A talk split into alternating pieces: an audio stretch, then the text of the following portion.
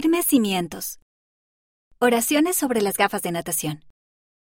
Una vez fui con mi papá a Sigatoka, Fiji, un lugar genial para nadar en el mar. Mis padres estaban divorciados, así que mi mamá no iba con nosotros. Antes de irnos, ella me compró unas gafas de natación moradas. Solo eran unas gafas de natación, pero ella esperaba que yo las cuidara y las llevara de regreso. Al final del segundo día en Sigatoka, me di cuenta de que no tenía mis gafas para nadar. Me preocupó que las pudiera haber perdido en el mar. Lo primero que hice fue ofrecer una oración para que pudiera encontrar las gafas. Sentí paz y supe que todo saldría bien. La única persona a quien se lo conté fue a mi hermano. Él no cree en Dios y frecuentemente criticaba mis creencias porque soy la única miembro de la Iglesia de Jesucristo de los Santos de los últimos días de mi familia.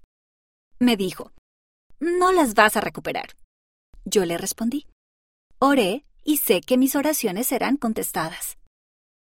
Al día siguiente busqué en el agua mientras nadábamos. Cuando llegó el momento de irnos, todavía no había encontrado las gafas. Acepté que probablemente no las encontraría, y di las gracias a mi Padre Celestial por su consuelo y paz. De repente, mi hermano gritó. Sostenía en alto las gafas de natación moradas.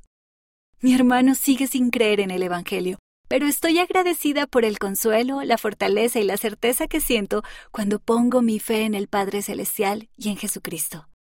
Sreya S. Suba, Fiji. Cuando oramos con fe, contamos con el Salvador como nuestro defensor ante el Padre.